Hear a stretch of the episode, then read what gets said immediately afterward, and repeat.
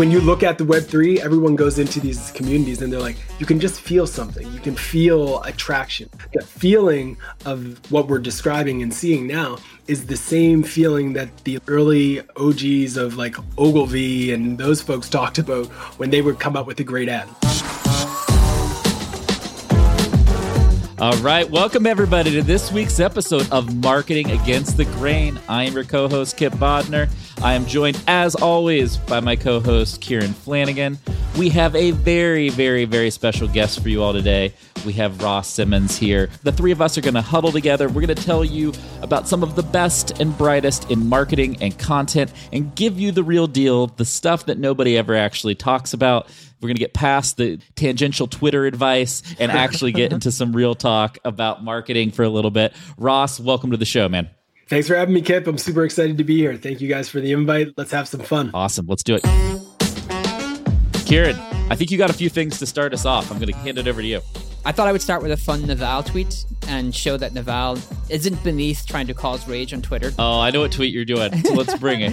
I thought it was cool. You're doing sales because you failed at marketing. You're doing marketing because you failed at product. I think you could say you're doing product because you failed at being an entrepreneur, but I can leave that open for comments or I can go into the next thing I had. I want to comment, but I want Ross to go first. Yeah, it's easy to get into a trap of kind of like it just being a, a black and white scenario. You don't need marketing, you don't need sales, you just need a good product. That mentality has for many in many cases i believe caused a lot of challenges with startups a lot of early stage companies to actually generate traction because they've told themselves we don't need to worry about distribution we don't need to worry about sales team we just need to worry about the product and as a result they overinflate the number of features that they have on their product because they're just being mm, product product yep. product not spending any time doing marketing to do research and learn from their customers. Thus they're not able to focus on the features that matter and thus they have a bigger problem. So I do get the sentiment here, but I think the nuance is what's missing and it's often missing on twitter. It, which is the fact that like if you do good marketing if you do good sales it's going to make the business more profitable more successful.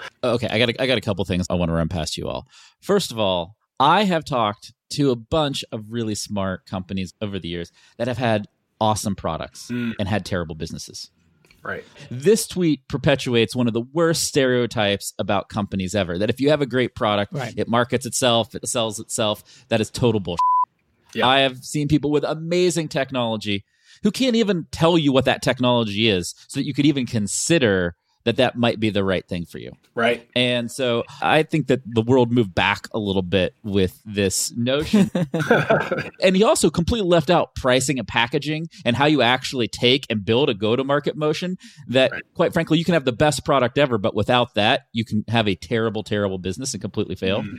Yeah. The second part of this, Kieran and Ross, the tweet that I almost sent last night that I decided that like there was a million people responded, so I wasn't going to. I was like, look, sometimes you do something because you just want to be great at it. Right. And there's, I think, a lot of value and a lot of pride in that personally. Yep. Yeah. I agree. Yep. And I'm someone who spends most of my time with founders of product led growth companies which is the go to market you would assume would not need marketing because it's fundamentally built around the product that I can tell you every one of those founders is trying to figure out how to build a marketing team. And I really feel if you are truly great at marketing, you will always earn a lot of money because it's really a critical piece of every successful business. Two other quick things. The next one I just really wanted to touch on, which I thought was kind of fascinating because it speaks to the topic we're going to kind of go into is why stories are so important. Netflix's F1 show. I don't know if you guys watch F1. I do not watch F1. I don't know, but I know that show's been huge for them. Right. 50% increase in viewers in the US because of the show. I think one of the things it speaks to is just the value of creating a story brand around something that, you know, is, is, a sport or whatever that may be. But when you add in actual stories and get to know the people involved and get to know the teams and get to know the actual drivers, it just shows you how much more impactful that can be. Stories really are just the lifeblood of every great success story. And I think more so and more so as we get into some of the stats I have to show that all of the other parts of marketing are fundamentally declining in impact. The skill to be able to tell a story is only going to increase over time. Okay. I want to give people a free idea out there because if you are an investor, you're an entrepreneur, you're looking for something, I think there is just a no brainer idea of going out, buying small ownership stakes in tertiary sports like lacrosse, Oh, cool. spike ball, all that stuff, just buying small percentage ownership stakes because Mm, live sports is one of the most important things in the streaming world. Just like at ESPN, like they used to show Australian rules football in the 80s because they needed Right. something to fill the airtime. Well, now we're going to see communities transform and the communities around all these niche sports get bigger and bigger. So, what I would do if I was out there, I would start some type of investment fund to invest in non popular live sports. So, examples water polo, lacrosse, archery, Dodgeball. dodgeball. Dodgeball. I'll pick all of this stuff.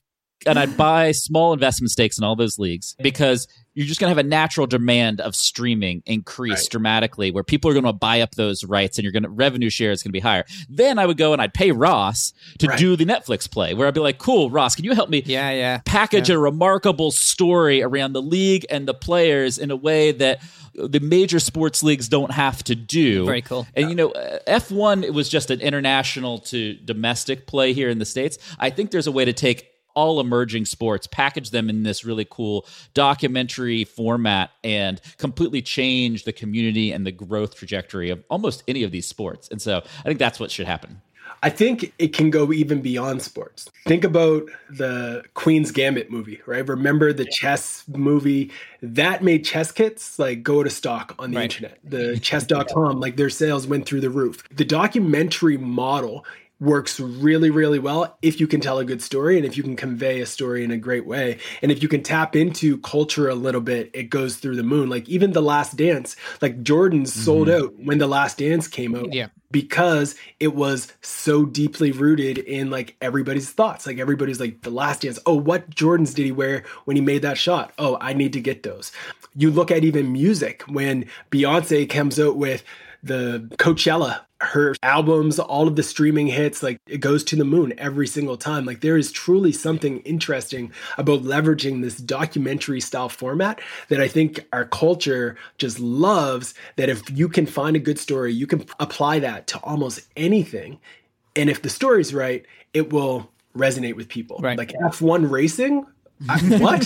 what? Like It's on the surface Yeah. super obscure, right? But it's gotten the attention of so many people. Exactly. It's just like chess. No one was talking about chess, but then Queen's Gambit comes out and it like just blows up. You had a chess.com obsession, Kieran. The audience should know. I play a lot of chess. Uh, I had a other podcast at some point, and I try to speak to their CMO because they're a fascinating brand. Yeah, they are. They're a tiny company that do something like 300 million visits a month. I started to break down all their data, and that that company are amazing. What they do now is they run sponsored chess events, like they did one for Mr. Beast, and they're doing like it's it's pretty cool what that brand do. The other reason it works so well for sports, like stories, and that idea, Kipp, is because like every great story is the hero's journey and sport is inherently that is sport right it is the hero's journey one mm-hmm. company that's done an amazing job of what you said and as a goliath now is the ufc buying that company for four million selling for four billion They're the case study. and how did they do that they made fighters the story they put the, the shine on the fighters now they don't pay their fighters enough but that's a whole a whole other thing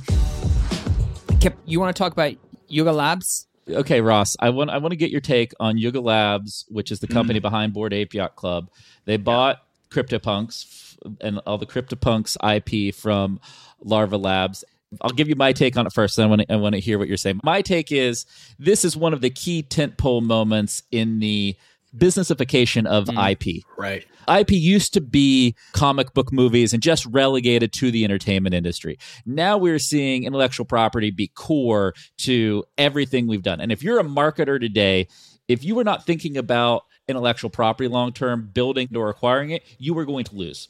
And Yeah. the example I would give you is that most marketing out there today is either really evergreen, programmatic, answers to basic how to questions, or very campaign based. Mm-hmm. Oh, we're launching this thing and it's kind of done and it dies. There's Yeah. nothing where you're building this endurable intellectual property where it's, oh, here's this thing that we're going to make you familiar with and we're going to extend it and extend it and extend it month after month, year after year to where it has such resonance in the market that the value of this IP is actually directly correlated to the value of our brand. Do you agree or disagree? What's your take, Ross? I agree. There's a major shift happening with IP, and I think it's kind of going to present a lot of new opportunities for brands around how you mobilize your communities to take the IP and turn it into something for them, by them in many ways. If the IP is essentially given to the community, the community now has an incentive to see that IP kind of become more and more valuable. Exactly. Right? Like the, the Marvels of the world, their value is rooted directly in the success of just Marvel, right? Like if Marvel's successful, Marvel's successful. Yeah. I don't become more successful because I happen to have a stake in Gambit or some other random character. But if I have a stake in the character's success, guess who's going to share their story? Yes. Guess who's going to try to come up with ways to tell that story a little bit more uniquely? Guess who's going to go into the Wattpads of the world and write their own fan fiction about Gambit because they want the Gambit story in essence to reach more people? I am. I think the IP opportunities have just become deeper and stronger now because people can now control them and the incentives are now being more aligned with the opportunity to kind of do this together. So there's a lot of controversy around like is this the way that things should be uh, by people? Like people are like should people be incentivized to be able to get a kickback off of ip blah blah blah? Isn't that kind of a, a pyramid? In reality it's just a complete shift in the way of doing business that has never really happened before so i'm excited by it the acquisition play was genius i think the game is still so long from where traditional brands need to be to be thinking about this stuff. I saw, I believe it was Bud Light that rolled out their own NFT a while back, and they haven't done much with it since.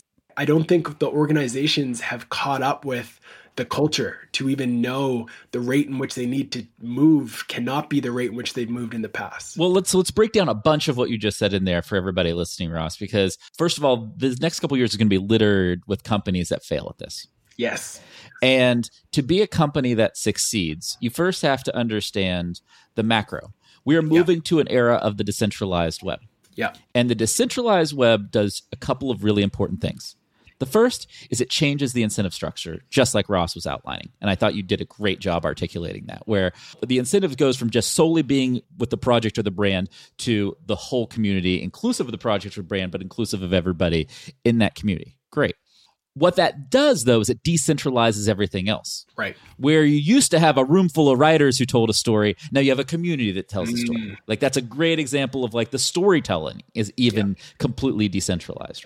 And so once you realize that you have a community driven story play versus kind of a brand driven story play, it changes completely. One, you have to get the incentives and the incentive sharing with your community right? And that's something that most people don't do. One of the things that the Yuga Labs folks behind bored ape have done really well is sharing that incentive with the community whether it be through the mutant ape drop whether it be through the drop of ape coin airdrop to all holders. You know like there are people going out and buying teslas and yachts and stuff with just their ape coin drop from just holding an nft for a year which is like a whole different thing but that is the power of what incentives have to offer. And then once you realize the power of those incentives, you have to build for the long term, not the short term. You just can't do a quick little NFT project. You have to say, hey, I am building a community and I'm building a long, durable set of IP that is going to have this huge extension and roadmap that's going to take me years to deliver. But at every point I deliver on that, my community is going to get 5, 10x the value than they had before that shipped and that dropped. And I think if you are thinking about out there about how you would apply this to your business, those are kind of the principles you want to keep in mind. I don't know. What do you two think? Yeah, that long term view is the biggest piece, right? Because here's the thing that throws people off. They see the fact that, okay, NFTs had a major spike and then it started to dwindle in terms of like the organic search traffic for NFTs. And they see all of these reports, and then everybody's like, oh, it's a fad. I need to step back. I need to go back into traditional, I can't do this thing. Like you have to be truly in it. And I think companies are still fearful, but the opportunity is still there. And you have to be able to be okay with a little bit of that FUD, fear, uncertainty, and doubt. You have to be okay with that as a part of your investment into this type of a space. Yeah most of the NFTs that will fail are going to fail because they have a more campaign mindset where they're like, hey, this is going to be the yeah. thing for a month, generate as much revenue as it can. But the thing that Yuga Labs have done is continue to build upon the value.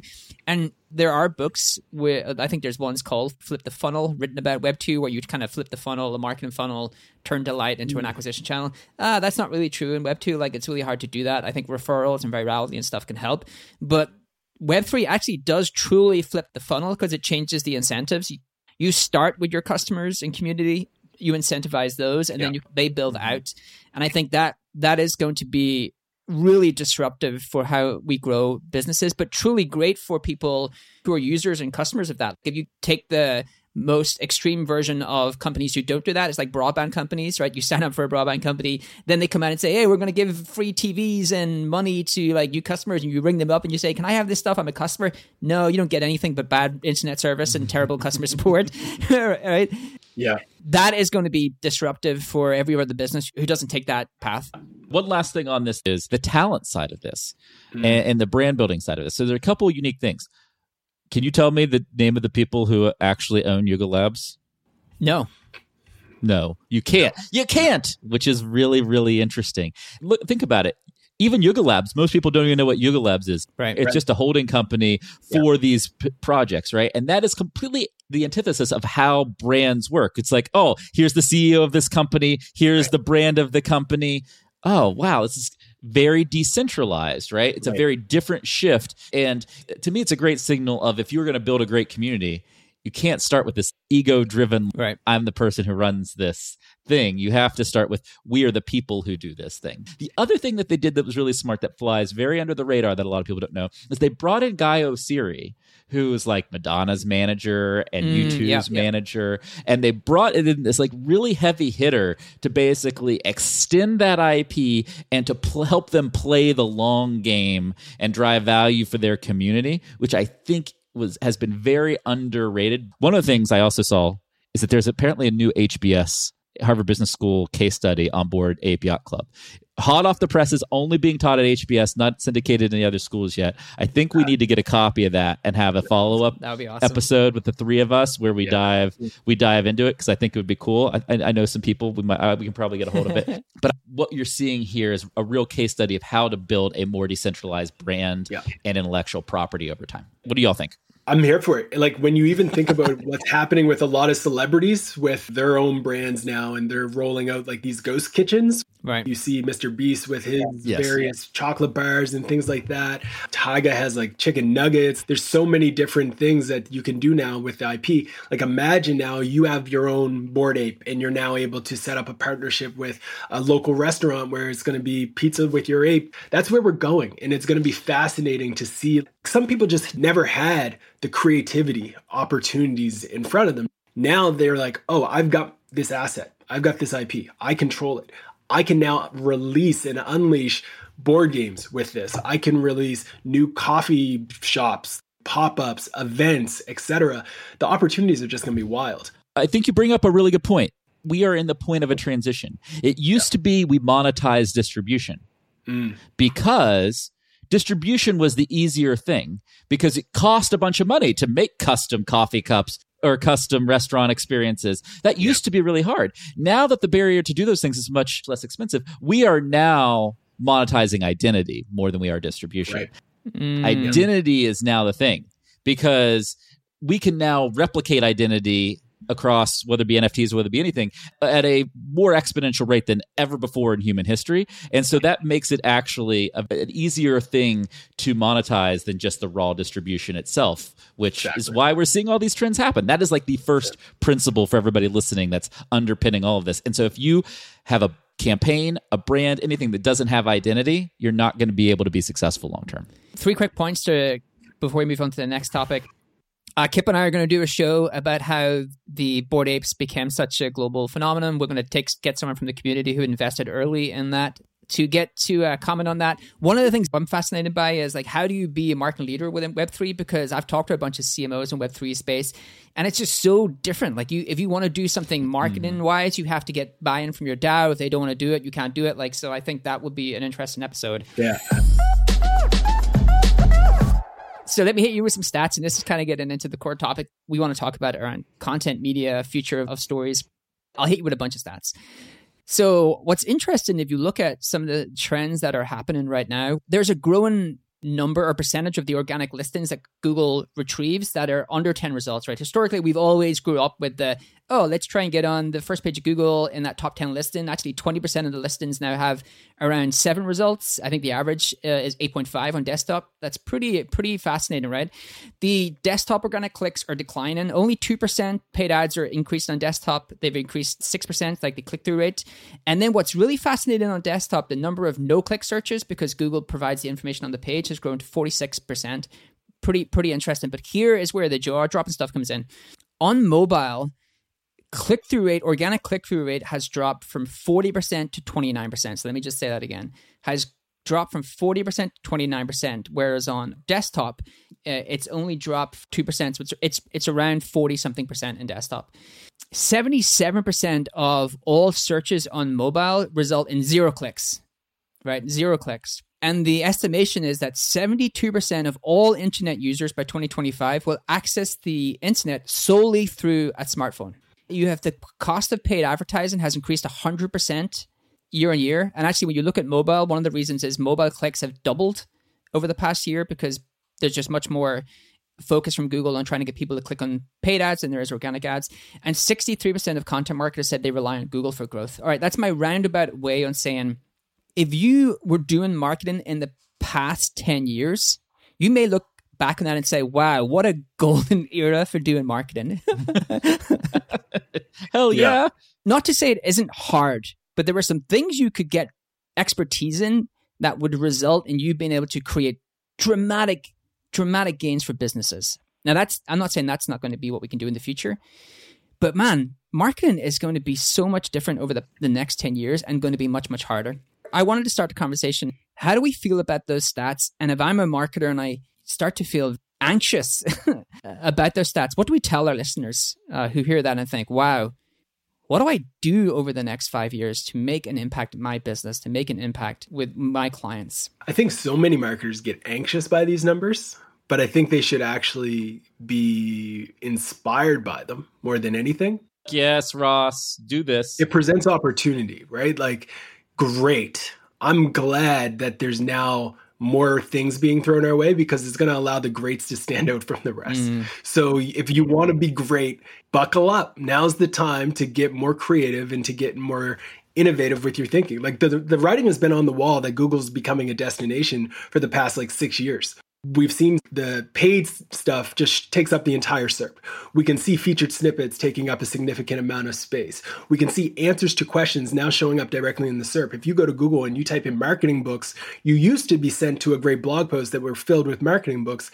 Now Google's taking the images and showing them to you along with the titles of those blog posts you have no need to go anywhere else. So the no click data is validating the fact that Google has played a great right. game, which is to increase their shareholder value, which is to keep people on Google related properties and not send people to blog posts and websites, etc. They're scraping the internet, they're putting it in the SERP.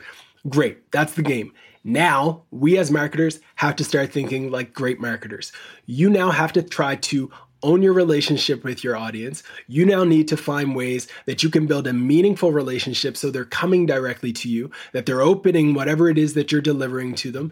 You're thinking about channels of arbitrage opportunities that everyone else is ignoring, like inside of the Discords, inside of the TikToks, all of the things that most senior marketers have now kind of said, I don't want to touch it. I can't do it.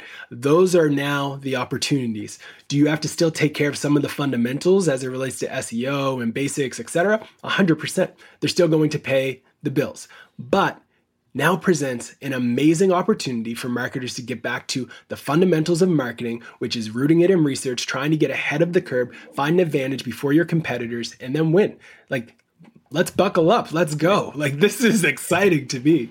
I agree with you, but I, I want to package it a little bit differently for our audience too, which yeah. is there, there, are a couple of things in there, what you just said, Ross, that I, I completely agree with. The first is when you see numbers like Kieran just shared, where c- click through rates are really, really dropping, that's we saw that the, as email got commoditized, right? They're just it's just a march to commoditization, right? And that's an important thing to, to understand. And you have to say, cool, is, are my strategies marching to commoditization, or are they still firmly in highly differentiated mode? And if they're marching to, to commoditization, then your appetite for risk needs to be much higher which is which is one of the things you were indirectly saying ross but i want to make sure that Yeah. people get that is like you have to be willing to do new and different things because as things commoditize new channels open up and that's where you actually get 10 20 30 100x return in your marketing efforts. And by the way that's what google was like 10 15 years ago you got crazy Right. crazy Right. crazy returns. And what we're saying is that is just as a channel is just commoditizing which means you now have to go to the next version the next channel. And we posited on this show a lot that a big opportunity there is going to be community and how you incentivize community making things that seem kind of impossible today possible through the flipping of a value proposition. But that is fundamentally as a marketer you have to get much more comfortable with risk over the next 10 years than you've had to be over the last 10 years One thing to play the marketing devil in this. you're the pessimist kieran bring us down to pessimism Kipp is half glass full. I'm all the glass is empty and spilled all over your lap. the glasses are broken and kieran's walking across them on the floor yeah, I know. Doing Tony Robbins is chanting. One of the things uh, referenced back to an episode Mayur Gupta, Kipp and I talked to, and one of the things Meyer actually said was, "Hey, marketing needs to get back to the foundation. We were too reliant on data." But let me kind of tell you one of the things that is still going to be complex is the reason Google and paid work so well is they're linear paths to conversion. You can actually get someone to do something because they're in that mode and then get them to convert quite easily. Most of the other channels you can start to lead into, and particularly around like media and content and brand and things like that, don't convert as well. And I think one of the things we're all probably we all believe is in the future, I think marketing's job is to grow a community. We see that in Web three.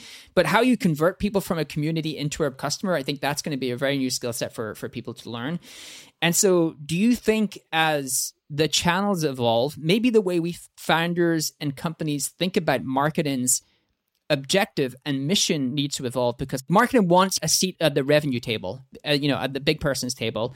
And we've managed to do that because we can show the direct impact on our activities towards revenue because we market through these linear channels. How do you feel about in the future? Maybe we shouldn't think about marketing as like the only thing really is to generate revenue, but the thing is to generate meaningful engagement and meaningful community. Since the beginning of humanity, communities that were built, whether it was built around like you being in a location, whether it was an ideology that you had, like the communities that have made up society, all typically do have that conversion point.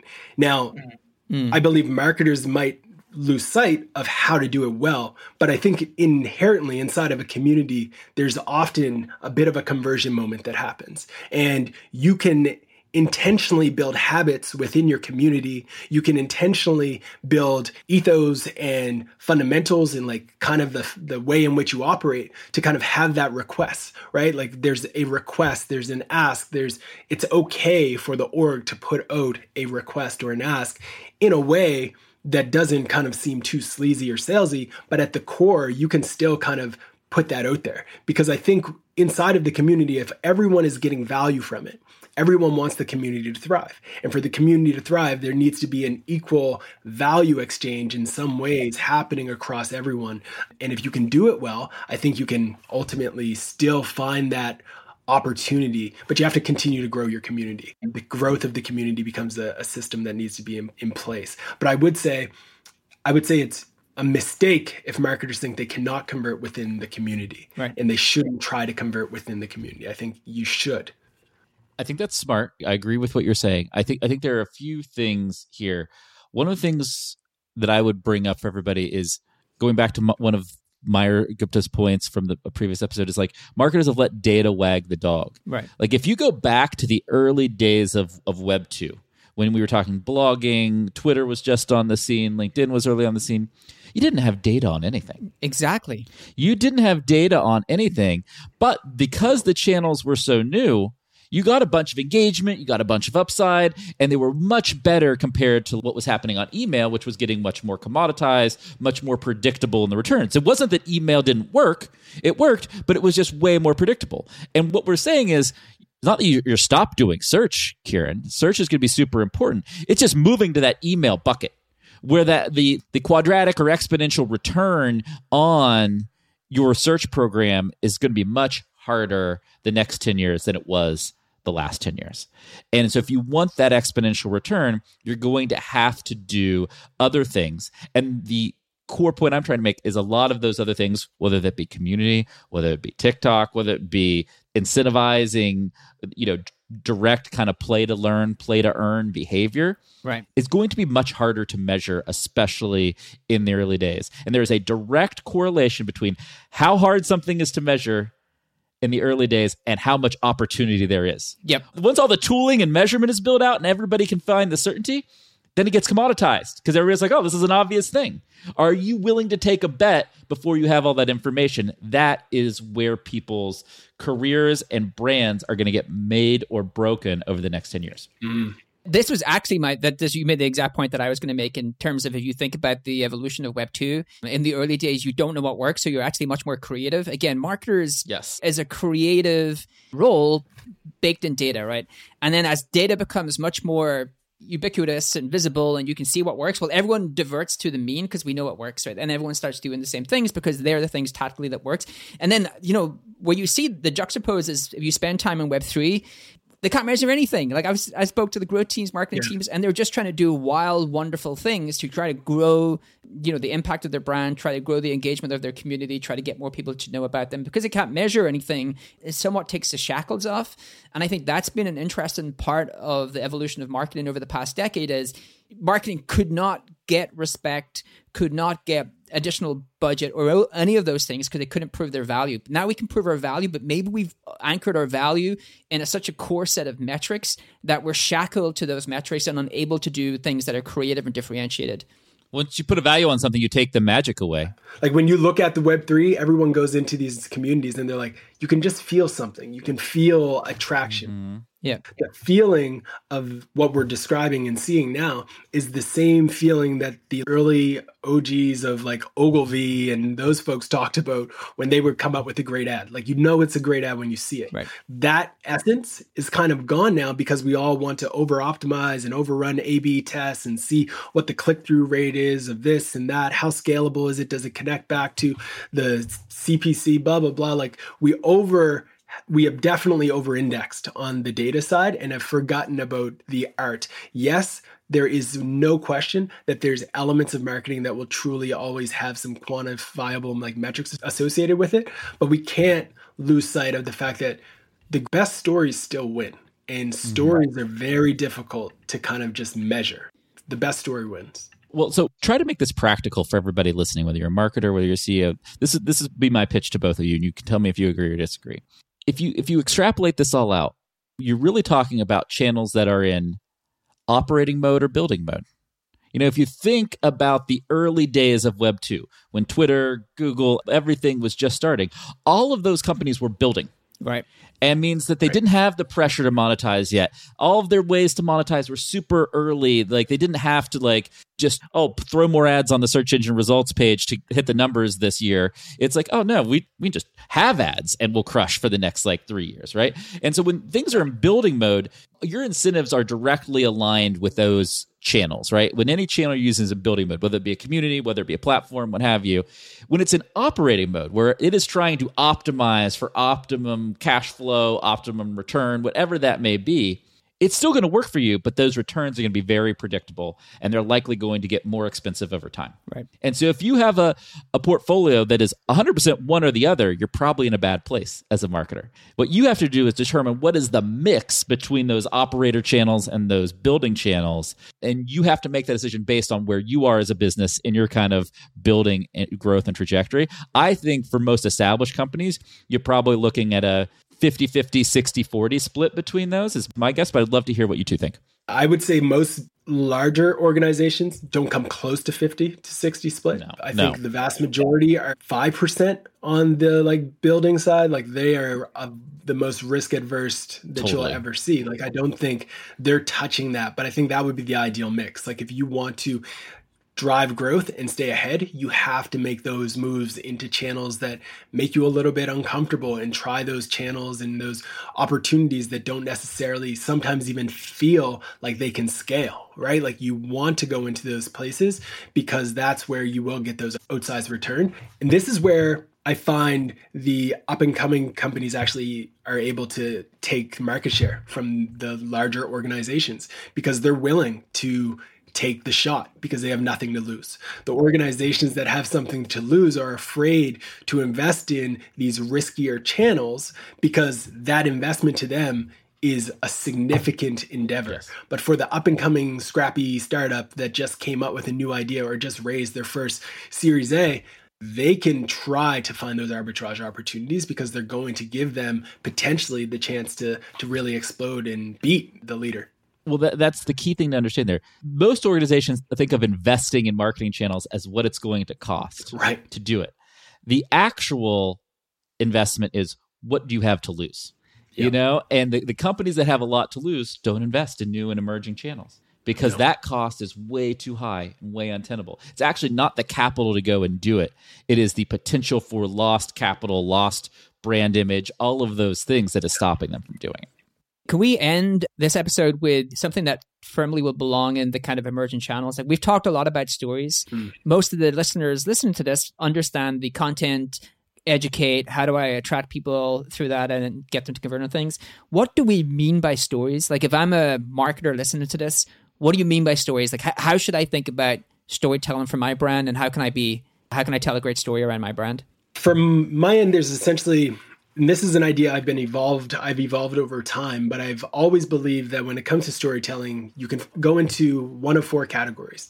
You can create stories that are going to educate people, stories that are going to entertain people, stories that are going to engage people, and the final one that I've just started to come to light to realize that I believe is real is stories that empower people. Mm. And if you create stories that do one of those four things, you have a story that can ultimately move people and shape culture. Can, can you give an example of each of those, Ross? I can. Of like a type of story for each of those? That'd be awesome for everybody listening. Yes. And when we talk about educational stories, we're talking about a story that provides people with information on something that they didn't know before.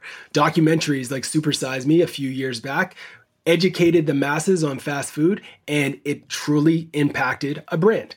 That's great storytelling. We see those with blog posts, with white papers, the Mary Meeker reports. Like those are educational stories that might not have the same scale as the Supersize Me, but they're educational assets. Engaging stories are the ones that take us on a journey where we're having a bit of a dialogue, where we feel connected to the brand. It's happening on social, it's happening on TikTok, it's happening in the comments, it's happening in the DMs. And these aren't your traditional thought of what a story is. It's a video game, right? Those are engaging interactions between two organizations, two people, or one person and multiple people. It's what happens inside of Discords, inside of these Web3 communities. Those are stories that are happening every single day, community members talking to each other about things. That's engaging. On the entertainment side, we all know this when we see it. It's anything that makes us smile, anything that makes us laugh, anything that makes us feel inspired, anything that makes us feel kind of like what's going on and makes us feel curious Red Bull does this extremely well when they drop someone from space. That is the ultimate level of entertainment. And then on the empowering side, this is what we're starting to see consistently across a lot of industries where there's power in helping other people win. Mm. There's a lot of power in giving and empowering other people to unlock their own greatness, their best, and then tell the story of that person or mm. let that person be celebrated. You see it on Twitter when someone creates a Twitter thread with all kinds of different people they're mentioning. You see it in blog posts that are curating some of the greatest minds in different regions and areas. You're seeing it in podcasts and interviews all of those things are storytelling where you're empowering other people. So across those buckets, I think those are some of the key fundamentals of storytelling. And then within them, you have different layers that you can kind of apply to them. And we would probably say that if we take kind of the whole theme of this is the things that we do and the things that we should start to lean into, marketers traditionally have leaned into that educational bucket and it's probably the other three like empowering i think for most companies is just case studies and most of the case studies are kind of boring 100% it's the it's the other three that are going to become much much more important over the next five years and that's probably why you see a lot of tech companies buying media companies because they're not good at the other three. They're not good at it at all but it's so key what, why aren't they good at it? What do they need to do differently to get good at it get closer to the cultures that you're trying to influence. That's the biggest thing, mm. right? Like they're so disconnected. But why? Is it because they're too obsessed with the product or what? They view, in B2B in particular, they view people as just wanting to be successful in their job. Right. And that's it. They think that's the only thing that matters to people. When in reality, people are like onions, we have multiple layers, and we actually do want to laugh. We do want to smile. We want to be inspired. We want to be good parents. We want to be good partners. We want to be able to understand how to be a good baseball coach, softball coach, all of these different things. But the brands typically like, ooh, don't want to get into the soft human stuff. Let's just tell you how to do a great SEO plan yeah, let's write another one about how to do a great backlink research audit. Those are the things that we can rely on as crutches because we don't want to do the human things. It's just like relationships, right? It's easy to go into a relationship with someone and just be like surface level and never get into the heart of like, but who are you as a human and want to connect with that stuff. And it also makes them vulnerable. And brands don't want to be vulnerable. They don't want people to dislike them because when you go down the path of entertainment, you go down the path of engagement, people will start to call you out on things that they dislike. And it might be because they're not your audience, but brands are fearful. And I think when you can get over that fear of being disliked by a few people, it just makes it entirely different. Like, think of some of the most powerful brands in the world. Some people hate them mm. because they had an opinion because they have a perspective, because they actually stand for something that's okay. If you're neutral on everything, then no one will care. No one will care because you're just educating me on SEO all the time. Yeah, I mean, this is you know the the most successful musical of the last decade is all about this, right? right. You know, the musical Hamilton. You know, the whole yeah. dialogue is about how Raymond Burr doesn't stand for anything. Yeah, you know, he just goes with wherever the wind blows, and Hamilton is beguiled. He's hated by a bunch of people, but it's because he has very strong opinions. They don't think his financial system's good, whatever that may be, right? These are two important historical figures, but it's a lesson in people want to follow the brand the character that is willing to stand right. for something right. versus the you know the the brand the character that they don't have any association, any identity with. Floyd Money Mayweather, people tune in to watch him get knocked out. He still made a lot of money. Although totally. I don't think any brand is going to uh, want to go for the amount of uh, hatred Floyd gets, but uh, it does show you that you like death is in is in the middle, right? If you're in the middle, that you're just going to be a, an average company, and it's going to be very very hard to ever become world class. You need to find yeah. a balance. Okay, we are up on time. We want to thank Ross Ross, how do people like you're one of the best peoples in terms of storytelling. I know you're uh, appreciate you're. You're very visible on Twitter. Like, where can people go dig into your ideas, learn more? Yeah, Twitter, LinkedIn, I'm on both of those platforms. That would be the best place to connect with me. I'm on all of your favorite social media platforms. Happy to connect with everyone anywhere, anytime. Thank you both for having me on. I really enjoyed this convo. Hopefully, we can do it again sometime as well.